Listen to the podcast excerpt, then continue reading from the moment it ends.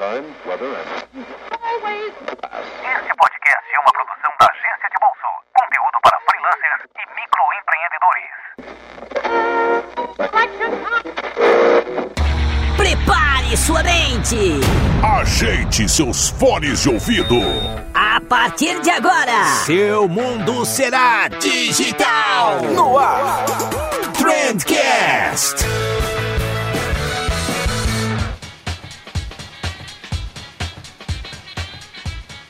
Salve, excelentíssimo ouvinte, seja muito bem-vindo ao melhor podcast sobre comunicação e negócio que você já escutou na sua vida. Eu sou o Vinícius Gambetta e como tudo que é bom a gente faz acompanhado, eu tô aqui com o Guilherme Cunha, um cara que eu admiro pra caramba, pra gente falar um pouquinho sobre oratória, um, um dos maiores medos, eu acho, do, do ser humano, né? E aí, Vini, tudo bem? Tudo certo, cara. Se apresenta aí, pra quem não conhece, Guilherme Cunha. Guilherme Cunha por Guilherme Cunha.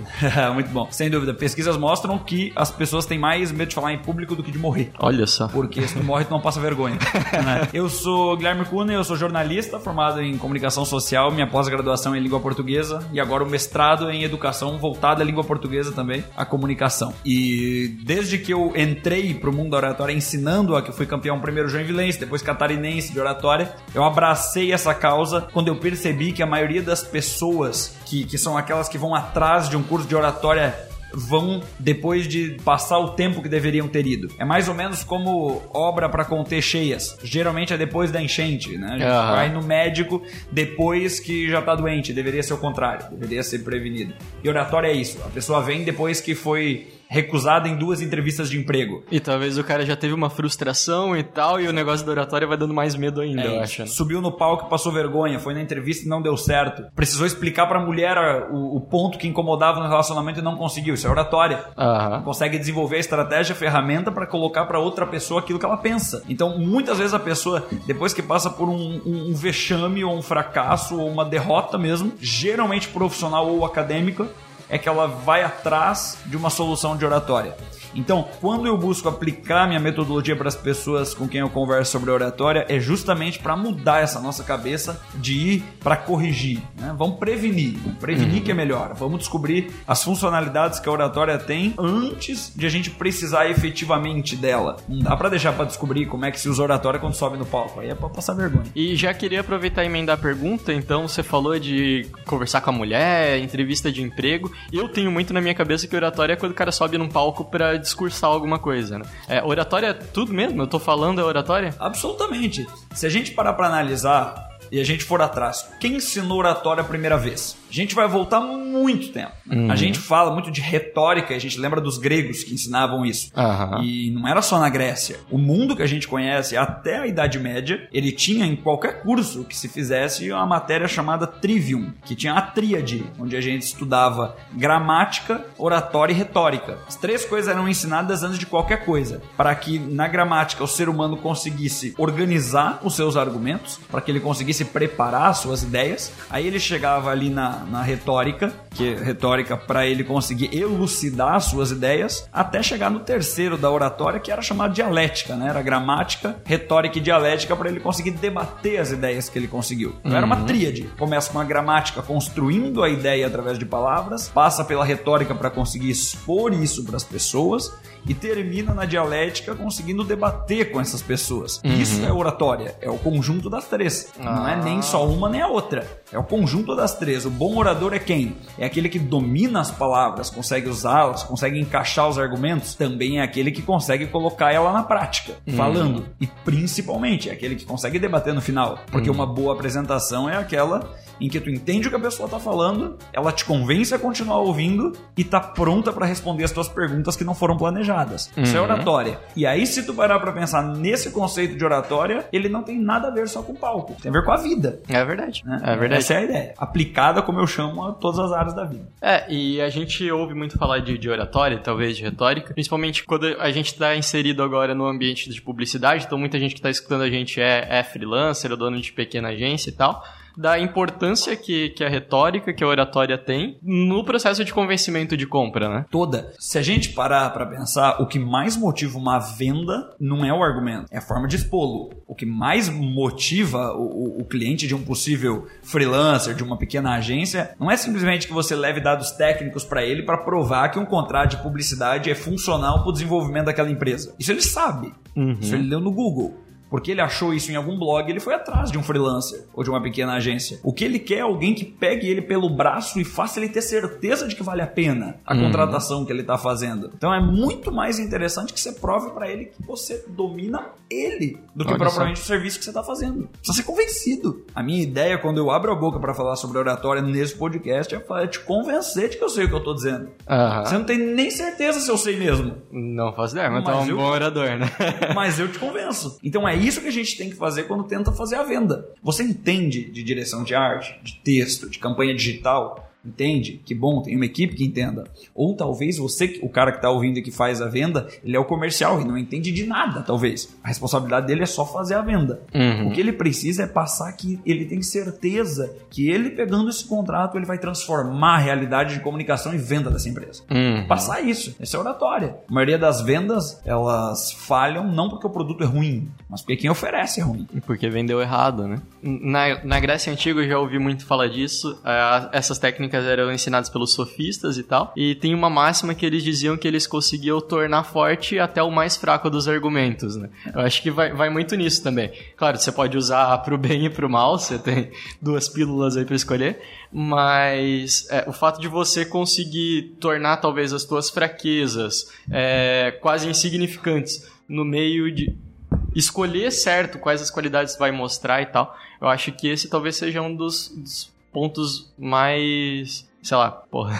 Não, mas é isso. É, é bem isso. A, a frase famosa diz, né, que é uma mentira dita várias vezes se, se torna tá verdade. Bem. Se for, for analisar, é consenso entre muitos, que o maior, maior orador de todos os tempos foi Jesus Cristo. Uhum. Arrastou multidões uh, com um discurso aparentemente de loucura e, e convenceu pessoas ao ponto de que dois mil e dezoito, anos depois, ainda há quase dois bilhões no mundo. Ainda é maioria. Que acreditam nisso. E também, geralmente, quem acredita que ele foi o primeiro, melhor, né, o melhor orador do mundo, acredita que Adolf Hitler foi o segundo. Porque Hitler convenceu pessoas, seres humanos, porque acredita-se que Hitler era um psicopata, um sociopata, sei lá o quê, não sou da área, mas acreditam que ele não era bem certo, que tinha doideiras.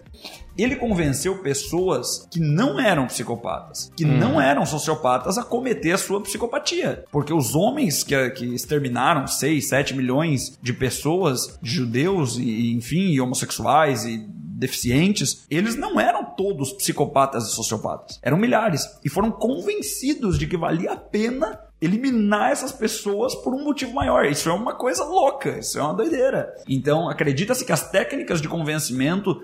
E aí eu, a gente gosta de comparar os dois exemplos porque é o extremo do bem e o extremo do mal. É verdade. Né? O grande homem da fé, da religião, cuja descendência de pessoas que nele creem nem sempre pregam seus valores, mas ele era o pleno exemplo de bem. Budistas, shintoístas, ateus, ninguém discorda da filosofia de Jesus, uhum. que era de bondade, amor ao próximo, reciprocidade. E ninguém discorda que Hitler era o um demônio encarnado. Uhum. Então mostrar que a oratória tem esse poder. Poder de levar o bem ainda mais pro bem e o mal ainda mais pra perdição. É, e quando a gente fala de oratória... Normalmente, eu, pelo menos, eu tendo a associar muito a pessoa que tem uma boa oratória à autoridade dela. Então, automaticamente, ela me passa uma autoridade naquele assunto, ela me passa é, a impressão de que ela entende muito sobre aquele assunto. O que, que tu acha? Que o cara, ele tem autoridade e por isso ele tem uma boa oratória? Ou ao contrário? A boa oratória dele faz com que ele tenha mais autoridade naquele assunto, demonstre mais autoridade? Queria que tivesse uma resposta... fixa, mas eu acho que é variável. Eu acredito muito que é variável, porque esses, esses casos específicos, eles são bons pra gente entender isso. O objetivo de, de Hitler, voltando, era manter a raça ariana. Hum. E ele não o era. Ele não era nem alemão. Uhum. Então, e ele não tinha autoridade pra falar isso. Só que a oratória dele levou ele a aplicar essa autoridade sobre as pessoas. Ao mesmo tempo que a gente encontra pessoas que são extremamente donas de autoridade no assunto, mas que não têm a melhor oratória do mundo. Uhum. Porém, o excesso, a grande autoridade dessas pessoas implica que o jeito que elas se comunicam, o jeito que elas falam,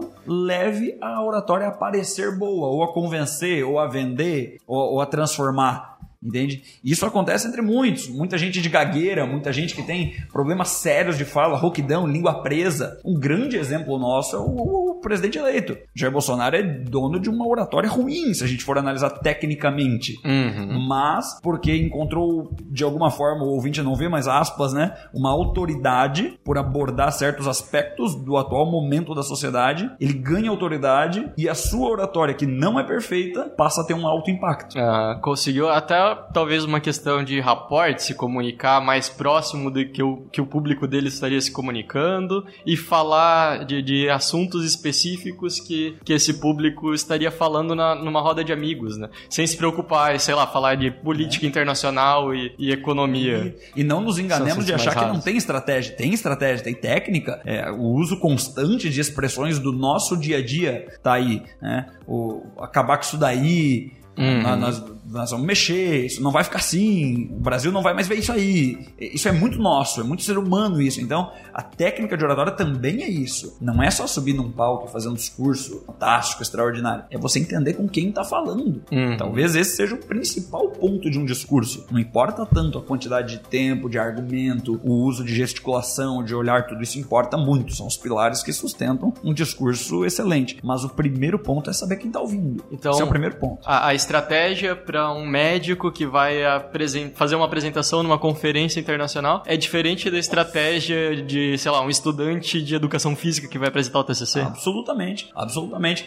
Num T C C, você apresenta especificamente, geralmente, para três pessoas. Uhum. Um avaliador e dois avaliadores e o seu orientador. Geralmente é assim. Ah, mas tem mais pessoas assistindo? Tem, mas eles não servem pra nada, tecnicamente. Uhum. É diferente de quando você vai, por exemplo, apresentar um trabalho na faculdade ou na pós-graduação. Você não tá apresentando pro professor. Aí sim, você está apresentando pra galera. A ideia de um trabalho de faculdade, de pós-graduação, sei lá, de mestrado, onde é que a galera tá envolvida aí, não é simplesmente pra ganhar nota. O professor faz pra que você ensine no lugar dele. Uhum. Pra que se torne mais dinâmico, enfim. Então, já dentro da mesma sala, o mesmo aluno do mesmo curso muda tudo. Quanto mais um médico numa conferência internacional e um aluno de educação física. Né? Muda muito. E eu acompanho o teu trabalho, eu vejo que dá palestra e tal, fala muito sobre oratória, é, aprendeu sozinho, como é que funciona esse processo? Nasceu com um dom, existe isso? É, essa é a grande contradição, né? Eu digo e repito, sem medo, que oratória não é dom, oratória é competência. Uhum. Uns desenvolvem, outros não. E por isso, por não ser dom, ela é ensinável. Eu posso ensinar oratória para alguém. Posso pegar uma pessoa, como já pegamos, e aí gosto de dar exemplo, a Júlia de Campos, por exemplo, aqui de Joinville, da onde a gente está, ela é campeã municipal de oratória, foi minha aluna. Antes de ser aluna, era uma pessoa extremamente tímida, muito educada, muito querida, mas tímida, em silêncio, até que começou a passar por aulas, treinamento individual, e chegou lá em cima do palco e deu um discurso que botou todo mundo abaixo. Olha só. Então dá pra ensinar, possível ensinar. Uhum. Mas é possível ensinar a oratória aplicada à vida da pessoa para que ela desenvolva suas áreas com capacidade. É diferente das pessoas que você bate o olho nelas e ali existe talento. É, dif- é diferente. A pessoa que sobe no palco e nunca fez um curso, nunca fez uma aula e domina o palco com uma naturalidade absurda. Aquilo ali é dom, porque uhum. o dom dela não é oratória. O dom dela é a presença com o público. É o conjunto da obra. Silvio Santos, ah, Carlos Alberto de Nóbrega, Ratinho, Faustão. É gente que não tem diploma de curso de oratória, porque nunca precisou, porque o lance deles é com o público. Talvez ah. se fossem fazer outra coisa que não aquilo que fazem, não teriam o mesmo sucesso. Apresentar um T C C. Por exemplo. É por isso que estão há vinte, trinta, quarenta, cinquenta anos fazendo exatamente a mesma coisa. Não é ah. à toa. Não é à toa que o programa do Silvio Santos está há sessenta anos no ar. Nós não estamos falando de seis meses, sessenta anos Nossa. No ar. Por quê? Porque naquilo ali, especificamente, exatamente, é muito bom. Pra ser nossa, mesma coisa, tá lá duzentos mil anos no ar. Carlos Alberto de Nóbrega deve ter duzentos de carreira.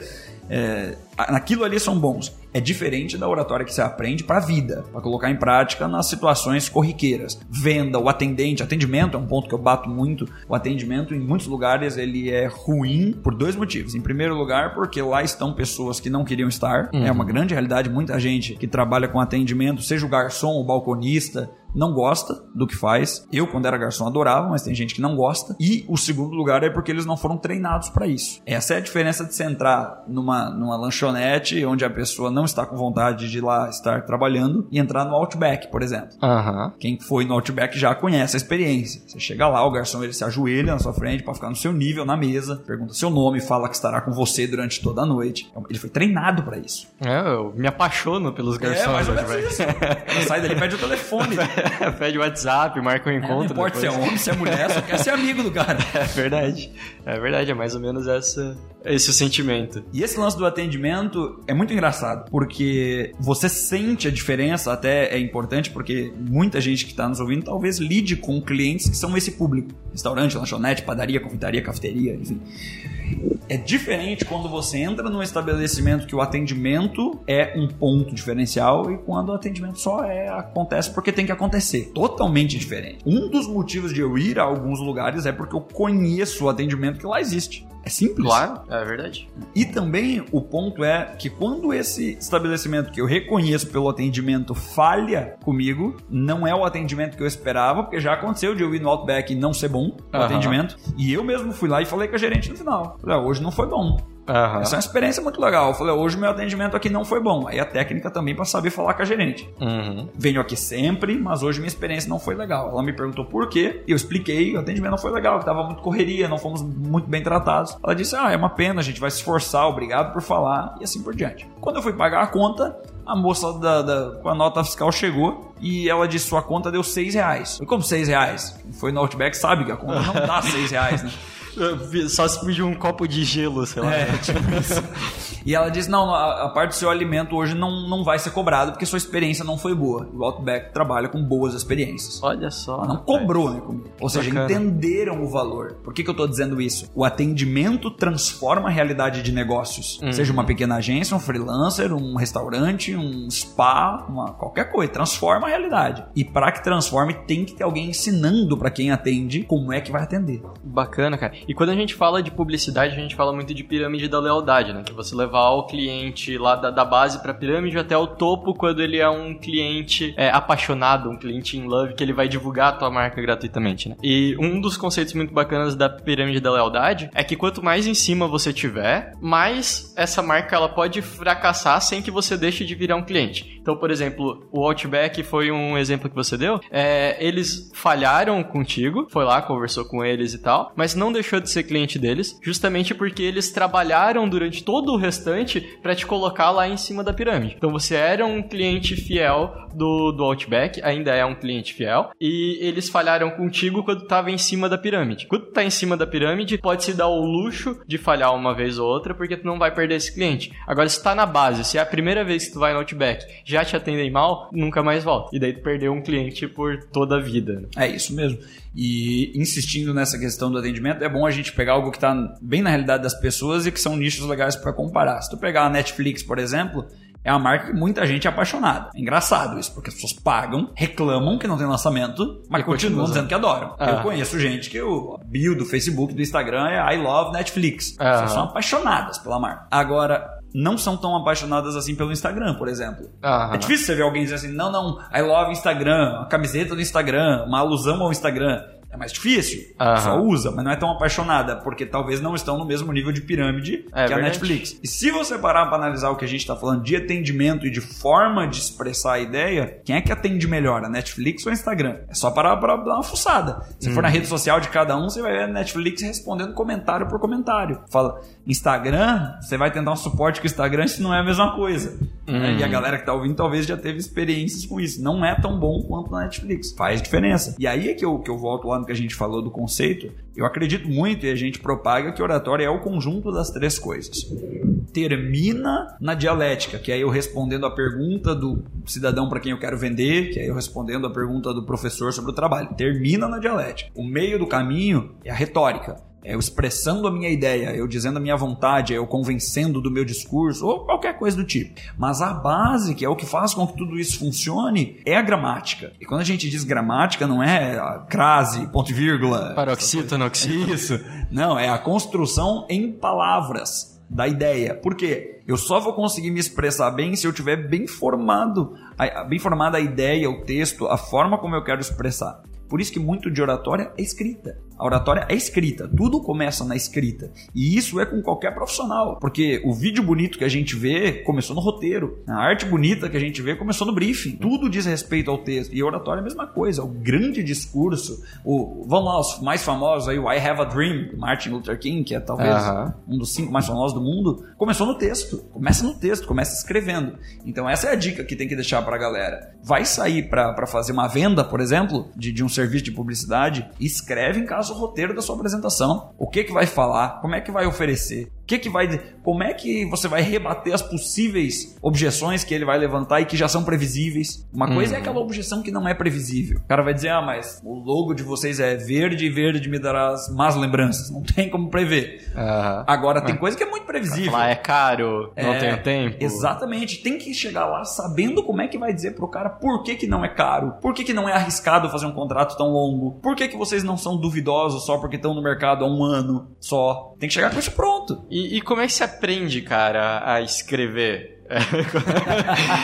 Alfabetizar beabá.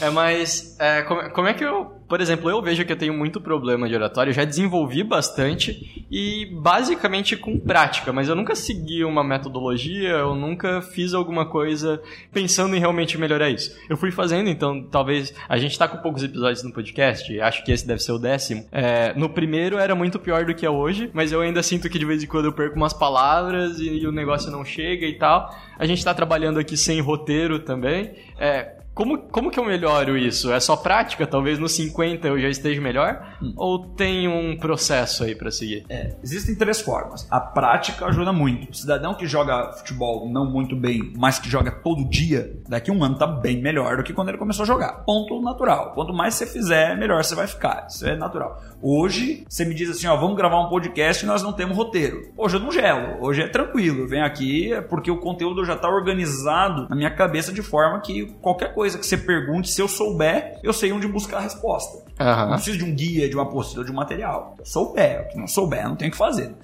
Segundo, existem os talentosos. O Neymar não precisa fazer curso para jogar bola. Neymar não precisa jogar bola para continuar jogando bola bem. Neymar fica parado, volta e continua jogando futebol normal. Agora, nem todo mundo pode praticar o tempo todo. E nem todo mundo tem talento para não precisar praticar. Uhum. Para esse sobra o terceiro caminho, que é o de estudar. Quer comprar teu curso. É, tem, tem que estudar, não precisa ser o meu. Tem bons cursos por aí. Tem muitas pessoas que ensinam como colocar isso na prática. Mas vale sempre lembrar que é algo muito orgânico, eu gosto de dizer. Oratória... Tem, existe um, um box de conceitos, de ferramentas, estratégias de oratória? Existe. Cada pessoa ensina de um jeito diferente, mais ou menos a mesma coisa? Sim. Metodologia faz diferença? Faz. Tem gente que ensina a mesma coisa que o outro, mas de um jeito diferente, que ensina mais. Mas a oratória hoje não é uma ciência. Não existe um guarda-chuva da, da oratória. Existe das ciências da comunicação, onde está lá a publicidade, está lá relações públicas, ainda está lá jornalismo, que está caminhando a passos largos para ter um campo próprio. Mas não existe o campo de ciências da oratória. Não existe uma faculdade. Eu sou bacharelado em oratória. Eu, uhum. eu tenho um técnico em oratória. Não existe. Porque hoje não existe conteúdo científico de oratória. Não existe referência científica. Não, mas como é que tu me prova que a gesticulação tem esse, esse, esse efeito na vida da pessoa? Não existe. Não existe conteúdo científico a esse nível aprofundado na oratória. Então, basicamente, você tem que encontrar pessoas cuja forma de falar sobre o assunto seja uma forma que te capta e que tu consegue entender, que tu consegue ouvir, que tu consegue ganhar. Você ouve a pessoa, consome um material, consome outro. Gostei do jeito que ela fala, entendi o que ela tá me passando sobre oratória. Ela tem um método. Aí tu vai embora com ela, aí senta com ela no ônibus e escuta. Seja esse ônibus um curso presencial, online, uma apostila, um livro. Existem famosos no Brasil. O Reinaldo Polito é o mais famoso do Brasil. É o cara que tem aí quase meio milhão de livros de oratória vendido. Uhum. Há quarenta anos já ele trabalha com isso. Então, existe. Existe gente que ensina e que funciona. Mas para muita gente, o método Reinaldo já não funciona mais. Por exemplo, já não, não gostam tanto. Então, tem que achar quem você se adequa para aprender com ele. Bacana, cara. A primeira, o primeiro contato que eu tive com oratória na minha vida, é, e daí eu queria a tua opinião sobre isso, é, foi lendo o livro Dale Carnegie, Dale Carnegie, não sei certo como é que se pronuncia. É isso aí. É, que é Como Fazer Amigos e Influenciar Pessoas. Talvez seja um dos mais famosos do mundo, assim, nesse, nessa área, né? É, eu lembro que a primeira vez que eu li o livro, eu achei fantástico, assim, eu falei, nossa, minha cabeça tá explodindo, agora eu vou virar o melhor orador do mundo e tal. Depois eu comprei mais quatro livros deles, e todos os livros falavam a mesma coisa.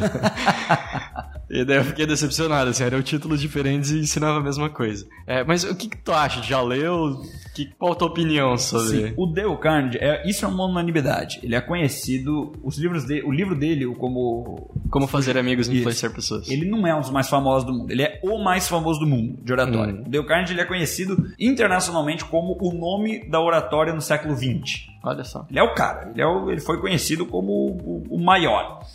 Ele tem os livros dele, concordo contigo, que são absolutamente repetitivos. Depois do primeiro, que é o grandão de capa azul, que é aquele que todo uhum. mundo conhece, que é letra gigante, fonte duzentos e tal. Aquele ali é o... Se tiver que comprar, comprem aquele, que ele é massa. E a experiência de quem parte dele é muito boa. Só que não é um método de ensino. Ele hum. não está te ensinando oratória no livro. É uma tentativa, é um curso. Se você fosse parar para pensar, se gravasse em videoaulas aquele livro dele, daria uma faculdade. Uhum. É profundo. Mas o livro dele, e em geral o livro, não é um método de ensino. Você pega um livro para que ele seja a sua base para o ensino. Igual na escola. A gente ia para a escola no ensino fundamental com cinco, seis livros na mochila. História, geografia, ciência, matemática, português. Se livro fosse método de ensino, a gente não precisava ir para a escola. Uhum. A gente estudava com o livro em casa. Então o livro dele é a mesma coisa. É uma ferramenta para aprender. Mas acho muito difícil que alguém desenvolva, aperfeiçoe, coloque na prática, corrija-se, valide técnicas e ferramentas de oratória simplesmente lendo o livro sozinho. Ah. Acho que é legal para entender o conceito. Mas não é o, a solução final para que o cidadão desenvolva suas habilidades de oratória. É, ultimamente eu tentei, eu tenho o livro lá em casa, eu tentei dar uma lida nele novamente, acabei deixando de lado. Mas Mas um negócio que eu senti, não sei se tem essa mesma impressão, eu não, não sei de que ano que é esse livro, mas é de algumas não, é décadas antigo, atrás. É, né? Muito é antigo. Bem antigo. É, eu sinto ele um pouco desatualizado, talvez. Assim. Eu sinto que, sei lá, vendo alguns vídeos teus, eu escuto coisas que fazem muito mais sentido pra mim do que... do que tem muita coisa que tá desatualizada, tipo, relativo à oratória mesmo, sem, sem contar exemplos de Facebook ou WhatsApp, mas relativos à oratória. A oratória, ela é um campo que, vai lá, desde os dos gregos dos sofistas, ela permanece igual ou não? não? Tem não. muita pesquisa? Entendi tua pergunta. Não, de jeito nenhum. Ela muda, muda muito. Por quê? Porque a forma de usá-la mudou. Vamos voltar, vamos pegar o exemplo aqui. Vamos pegar o que de mais antigo existe quase, assim, de, de oratória. Vamos voltar, por exemplo, vamos voltar lá em Moisés, tempo bíblico, digamos, que é coisa antiga, o que de mais antigo existe quase, que impalpável na mão de todo mundo, que todo mundo conhece. O cidadão, diz a história, né, a tradição, que parou diante de uma multidão na frente do mar e abriu uma Uhum. Convenceu a galera que era pra passar. Se parar pra pensar, isso é uma doideira. Uhum. Aí passa os anos depois, aí vem lá o Nazareno que discursava pra multidões sem microfone. Você para pra pensar, não existia nada do que a gente tem hoje. Nada. Então era outra ferramenta, outra técnica de oratória. Se a gente voltar, lembrei de outro exemplo, se a gente voltar mais, mais antigo ainda, lá nas civilizações asiáticas, que são... É, o povo que está aí desde sempre. Existe uma cultura que vive até hoje de que, diferente de nós, o mestre fica sentado e os alunos ficam de pé. Isso é cultural. Então, por isso que Jesus, por exemplo, sentava no barco e a galera ficava em pé para ouvir. Uhum. Que era cultural. E acredita-se, né? Não existem comprovações, mas acredita-se que por que isso? Porque não existia acústica à época. Como é que um mestre vai falar para duas mil pessoas sem microfone? Então, o que que fazia? O mestre sentava e as pessoas em pé fechavam o ambiente. Uhum. E assim se criava uma acústica para que a mensagem fosse. Olha só. É, porque pense o contrário. É difícil. Ele falaria para cima, as pessoas estariam embaixo, o som se dissiparia. Então acredita-se que esse é um dos motivos e por quê. Então, a, as primeiras conversas gregas sobre oratória tinham isso em mente. E isso não tem mais nada a ver com o que a gente vive. É verdade. Hoje... Hoje a... o presidente faz discurso no WhatsApp. É isso aí, eu ia dizer isso. A pessoa ouve o seu discurso num som de altíssima resolução, acho que fala, sei lá verdade. Como é que se fala... né, altíssima qualidade, no fone de ouvido dela, no ônibus, ninguém sabe o que ela tá vendo, ninguém sabe o que ela está ouvindo, e ela tá te assistindo como se tu estivesse no quarto dela, por hum. conta da alta qualidade. Então mudou, mudou, lógico que mudou. Não precisa mais falar alto. Por exemplo, um dos grandes motivos de as, de as tradições terem levado grandes discursos na base do grito foi porque era necessário gritar. Havia acústica em Martin Luther King? Havia, mas não como há hoje. Talvez se houvesse, ele não precisaria falar tão alto. Isso é realidade. Hum. Hoje, com os sistemas de som que a gente tem por aí, por favor, a pessoa pode falar igual a gente está conversando aqui e ouve-se... A gente não consegue mais interpretar o que é um mundo sem acústica uhum. tecnológica. É verdade. Pra gente é óbvio que eu falo no tom que eu quiser e uma multidão de cem mil pessoas ouve. Só que isso não tem cinquenta anos. É verdade, cara. Pô, nunca tinha parado pra pensar. Então pô. A oratória mudou. Lógico que mudou dos tempos dele pra cá. Mudou muito desde o princípio até hoje, mas do tempo dele pra cá também muda. Mudaram as ferramentas, mudou a educação e principalmente mudou a formação educacional, intelectual, acadêmica daqueles que ouvem. Uma coisa era um professor, por exemplo, usar a oratória para ensinar um menino na primeira série, que agora é primeiro ano, em mil novecentos e noventa e cinco, e uma coisa é fazer isso em dois mil e dezenove. E em dois mil e dezenove, o aluno que chega na primeira série, ele sabe muita coisa. O Mário Sérgio Cortella sempre diz nas suas palestras que ele chega lá tendo assistido seis mil horas de televisão. Então o aluno sabe tudo, ele entende tecnologia, ele entende celular, smartphone, tablet. Quem tá ouvindo sabe que guriada de quatro, cinco anos mexe melhor que a gente em muito aparelho. É, eu acredito que ser professor hoje seja um desafio muito grande, porque qualquer coisa que tu falar na sala, o cara tira o celular e ele tem centenas de argumentos pra, pra te contradizer é, ou é pra te apoiar, né? É isso. Deve ser alguma coisa muito complicada. É, indo nessa linha também, eu, eu sei que tu produz muito conteúdo de tudo quanto é tipo de formato e é pra multidão, é pra pequenas pessoas, é vídeo. O que, que é mais difícil pra ti? Tá nessa área. Ainda é um desafio entrar num palco e falar pra uma galera ou é mais difícil pegar a câmera, gravar alguma coisa? Aproveito pra dizer que isso sempre vai variar de pessoa pra pessoa. Não existe o mais difícil e o mais fácil. É muito, muito pra cada um. Hoje, pra mim, é absolutamente mais fácil falar pra duas mil pessoas do que pra duas. Olha só. Mais fácil. Muito mais fácil. Por quê? Porque quando tu fala com duas mil pessoas, tu tá falando com uma multidão. Então, você olha as fisionomias, você olha É, o choro, o riso, a movimentação, a atenção, o olhar fixo ou não. Mas você olha de muitos. Então, se tu encontrar uma pessoa com cara de aborrecida, que não tá gostando do que tu tá falando, que baixa a cabeça e mexe no celular e não tá nem aí pra ti, ela é uma pessoa. Tem mais mil novecentos e noventa e nove interessadas, chorando, rindo, prestando atenção, batendo foto e assim por diante. Quando você conversa com duas, a chance de que se uma delas fizer uma cara de que não tá gostando do que tu tá falando, porque a oratória tem muito disso. Uhum. Teu discurso se baseia na resposta que é ao vivo. A pessoa tá fazendo ali uma cara negativa, tu já tem cinquenta por cento da tua audiência descontente. Olha só. Aí é difícil. Já desequilibra, já. Pra mim é mais, então, pra mim é mais difícil. Agora, se é um desafio subir no palco, não vou dizer que... Eu acho que ainda é um desafio. Sempre é. Sempre vai ter frio na barriga. O dia que... Meu pai sempre diz, o dia que tu não sentir mais frio na barriga pra subir nesses palcos que tu sobe, para. Porque aí acabou a graça. Uhum. Enquanto tiver frio na barriga, pode ir. Hoje tem. Hoje ainda tem frio na barriga. Principalmente com eventos diferentes. Eu faço uma variedade muito grande de eventos. Uma semana eu tô na igreja. Na outra semana eu tô fazendo formatura. Uhum. Na outra semana eu tô fazendo evento de associação empresarial que tava o C E O do Walmart esses tempos atrás, por exemplo. Então varia muito, é muito público diferente. Então o desafio tá aí. Uma coisa é o comportamento diante de uma formatura de ensino médio. Tu tem que ser sorridente, tem que ser meio jogado, porque a minha formatura que eu faço é assim. Uhum. Não gosto de formatura que tu vai, senhoras e senhores, sejam bem-vindos à cerimônia. Formatura já é chato. Uhum. Colação de grau. Então tem que ser legal.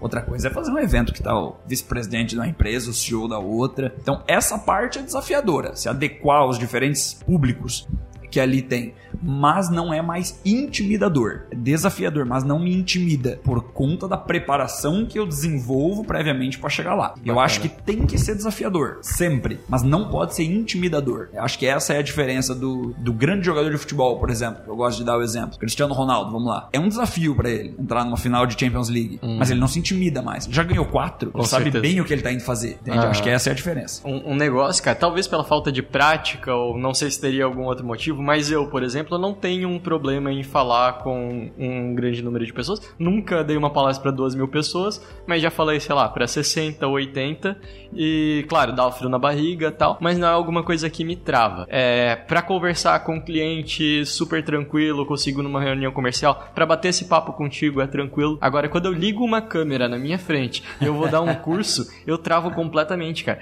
Eu, é, eu tô, tava gravando um, uma série de videoaulas agora para um curso que, que a gente vai lançar, e cara, a quantidade de vezes que eu tive que refazer cada etapazinha, a quantidade de tempo que eu vou gastar para editar esse negócio e fazer ele ficar bom, é, é absurdo, assim.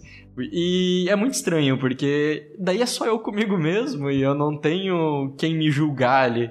E mesmo assim eu travo, é muito difícil pra mim. Não é difícil só pra ti, é difícil pra quase todo mundo. Principalmente porque o ser humano começou com esse negócio de falar com uma câmera faz muito pouco tempo. É verdade. Muito pouco tempo. Se a gente for parar pra analisar o, o, o jornalismo, digamos assim, que é o cara que talvez começou com isso, o apresentador de jornal que fala com a câmera e o público em casa assiste ao vivo, porque o apresentador de programa é diferente, ele tem uma plateia, ele não tá falando com a câmera. Mas o apresentador de jornal começou a falar com, com a câmera, mas ainda assim era diferente, porque ele tinha um script, era uma lida, tem até hoje, é uma lida, cem por cento lida. Uhum. E tem muita gente no estúdio, então ele não tá sozinho. Agora, esse negócio do ser humano com uma câmera, sozinho no quarto, gravando, que hoje é coisa que faz, que milhares de brasileiros, brasileiros e pessoas no mundo inteiro fazem, e tem mais audiência que muito programa de T V. Uhum. Isso é muito novo. Isso não tem vinte anos. Então, é dif- é, é, não é normal que seja difícil o ser humano ter dificuldade numa cultura que ele não teve durante, sei lá, seis mil anos de humanidade moderna. E colocar isso em vinte anos e achar que vai ser tudo bem, que ele vai ligar a câmera e tá tudo certo. Não, não é assim. Isso é novo.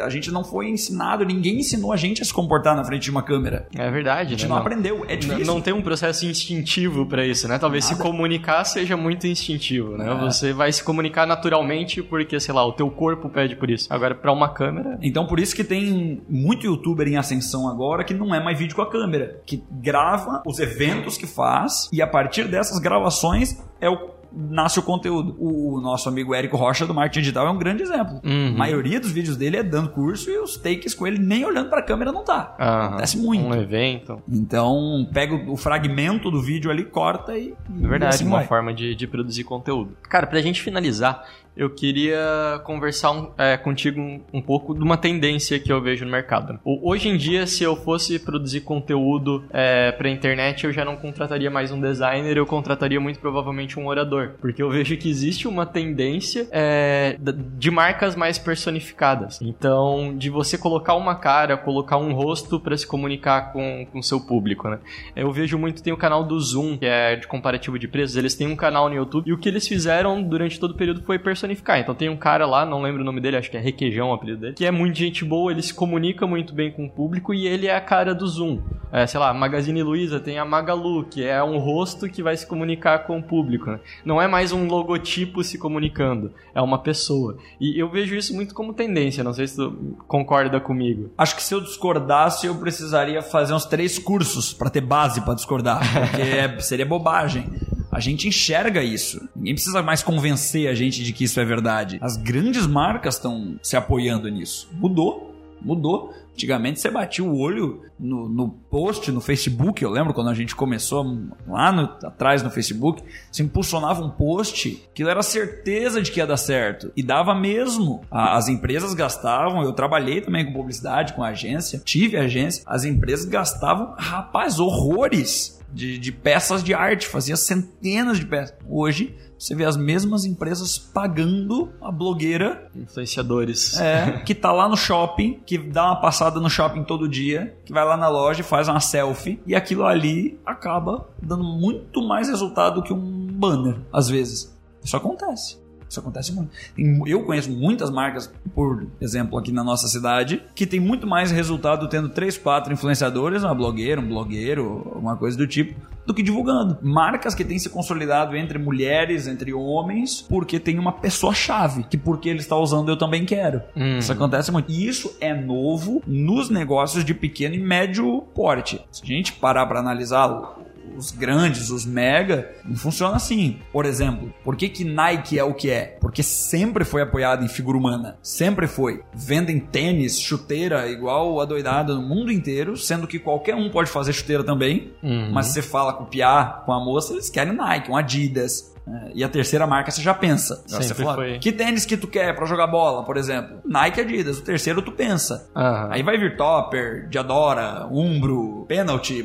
Mas é Nike e Adidas. Por quê? Porque eles veem as grandes estrelas usando Nike e Adidas. Do vôlei, do futebol, da corrida. Né? Então, essa personificação lá no, no poderoso, no grande, existe. Existe muito forte há muito tempo. É, e eu vejo até, trazendo novamente pra, pra política, né? Que eu acho que... É, se tem uma galera que acompanha essas tendências de mercado, é, é o pessoal político. Se falar das pessoas que mais lembra da política hoje, a gente tá falando, sei lá, Bolsonaro, Dória, enfim, é toda uma galera que eles se apoiaram muito nessa personificação e colocaram a cara deles e falaram, e é vídeo. Eu acredito eu que não seja nem tanto redes sociais, porque todos os políticos usam redes sociais, é mais uma questão deles falarem mesmo diretamente com o público, de colocar uma câmera ali e falar qualquer coisa, qualquer merda, e E, e realmente parecer algo muito mais próximo, né? Muito mais pessoal. É, e ninguém para pra ler um plano de governo, ninguém vai parar pra ver uma peça com as propostas. É, a partir do momento que tu coloca teu rosto e tu fala alguma coisa e alguém sentiu simpatia por aquilo, acho que já, já alcançou teu objetivo, né? É muito isso, sem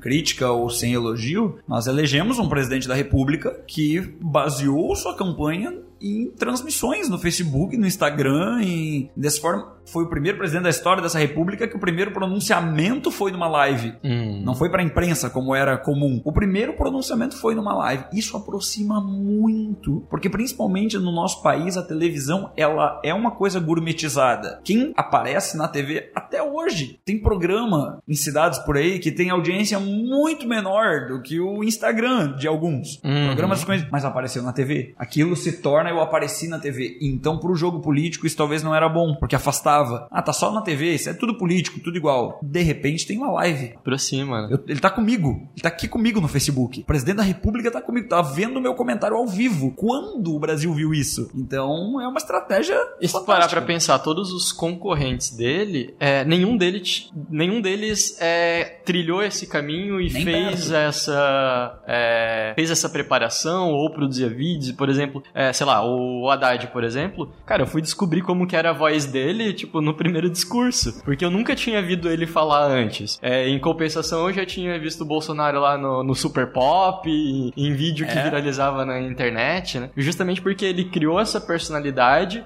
e com todos os estereótipos possíveis, até um, um personagem quase caricato, era ele, era um personagem, era uma pessoa, né? E é muito mais fácil você se identificar, eu acho, com uma pessoa do que com uma publicação, com um doc, com um P D F com as propostas do cara. Absolutamente.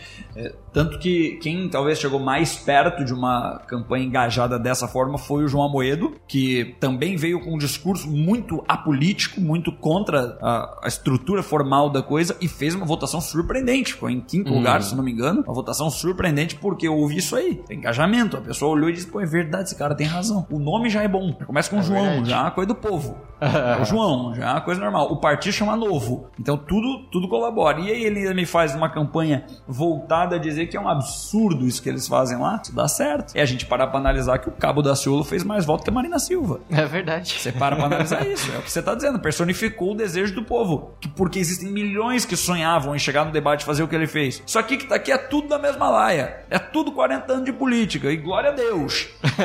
É o que o povo queria fazer, entende? Então é essa personificação, eu acho que tem razão, é muito isso. Bacana. Tem mais alguma coisa que queira adicionar? Ah, poderíamos ficar aqui por horas.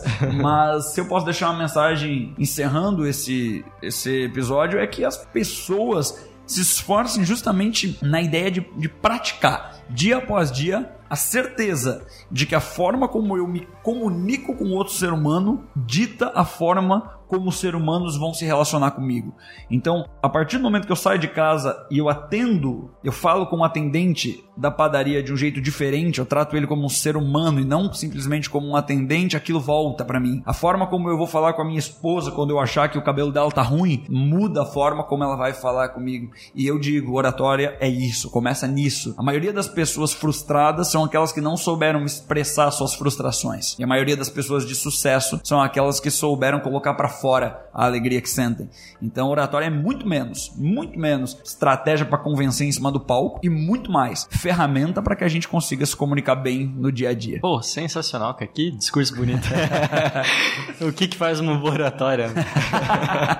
E, cara, e quem... pode ser tudo mentira, hein?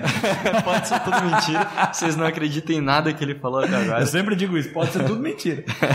E, cara, quem quiser te conhecer mais, acompanhar teu trabalho, ver teus cursos, como é que pode te encontrar aí? Eu estou na internet como o Guilherme Cunha. Pode me procurar no Instagram, Facebook, LinkedIn, site. Site é o guilherme cunha ponto com ponto b r. O resto é tudo o Guilherme Cunha. A gente vai colocar os links aí na, na descrição também. Como Isso que aí. É o teu projeto de oratória ali? Também e, tem um perfil, né? Então, nós temos um método chamado Oratória Aplicada, que também já tem o Instagram, que é instagram ponto com barra oratória aplicada, e tem o oratória aplicada ponto com também, que é o nosso método passado para as pessoas de maneira online. A maioria das pessoas não tem mais a disponibilidade de tempo que a gente precisa para passar todo o conteúdo. Então a gente disponibilizou exatamente a mesma aula que eu dou presencialmente online. Só pode contratar o método primeiro, que é o de apresentações poderosas, onde ela ganha o vídeo, o grupo de, onde ela ganha o conjunto de vídeos para que ela possa estudar e desenvolver uma estratégia de como apresentar, seja um T C C de vinte minutos, seja uma palestra de uma hora, seja uma, um pitch de vendas de um minuto, de dois minutos, e ganha o checklist para que ela consiga ir pontuando o que ela fará em cada instante da apresentação e chegue bem preparado. E aí, depois disso, para quem quer desenvolver mesmo o conjunto de sua oratória, seja para atendimento, vendas, relacionamento, negociação, palco, aí a gente tem o curso aprofundado de oratória aplicada, que é um curso bem longo, a pessoa compra, ela envia vídeos para a gente, a gente avalia os vídeos dela e manda de volta para que ela fique bem preparada. Tudo isso pode acessar o site que vai ter mais informações. Legal, então. Nessa semana por hoje é só, pessoal. E a gente vai ficando por aqui. Na próxima semana tem mais conteúdo. Valeu!